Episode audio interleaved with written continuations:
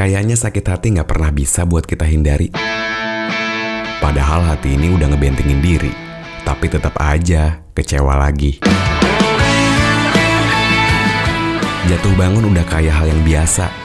Ada yang udah dapet, tapi ditinggalin. Ada yang pengen dideketin, tapi malah dijauhin. Aku sudah mulai lupa Tapi mau gimana pun itu, mereka yang ninggalin udah bisa mastiin kalau setiap orang emang udah punya pilihannya masing-masing. Sekaligus ngebantu kita buat ngeyakinin kalau sakit itu emang perlu buat diulangin. Selain buat nguatin, kita dipaksa buat terbiasa kalau kita ketemu yang kayak gini lagi, kita bisa ngehadepin.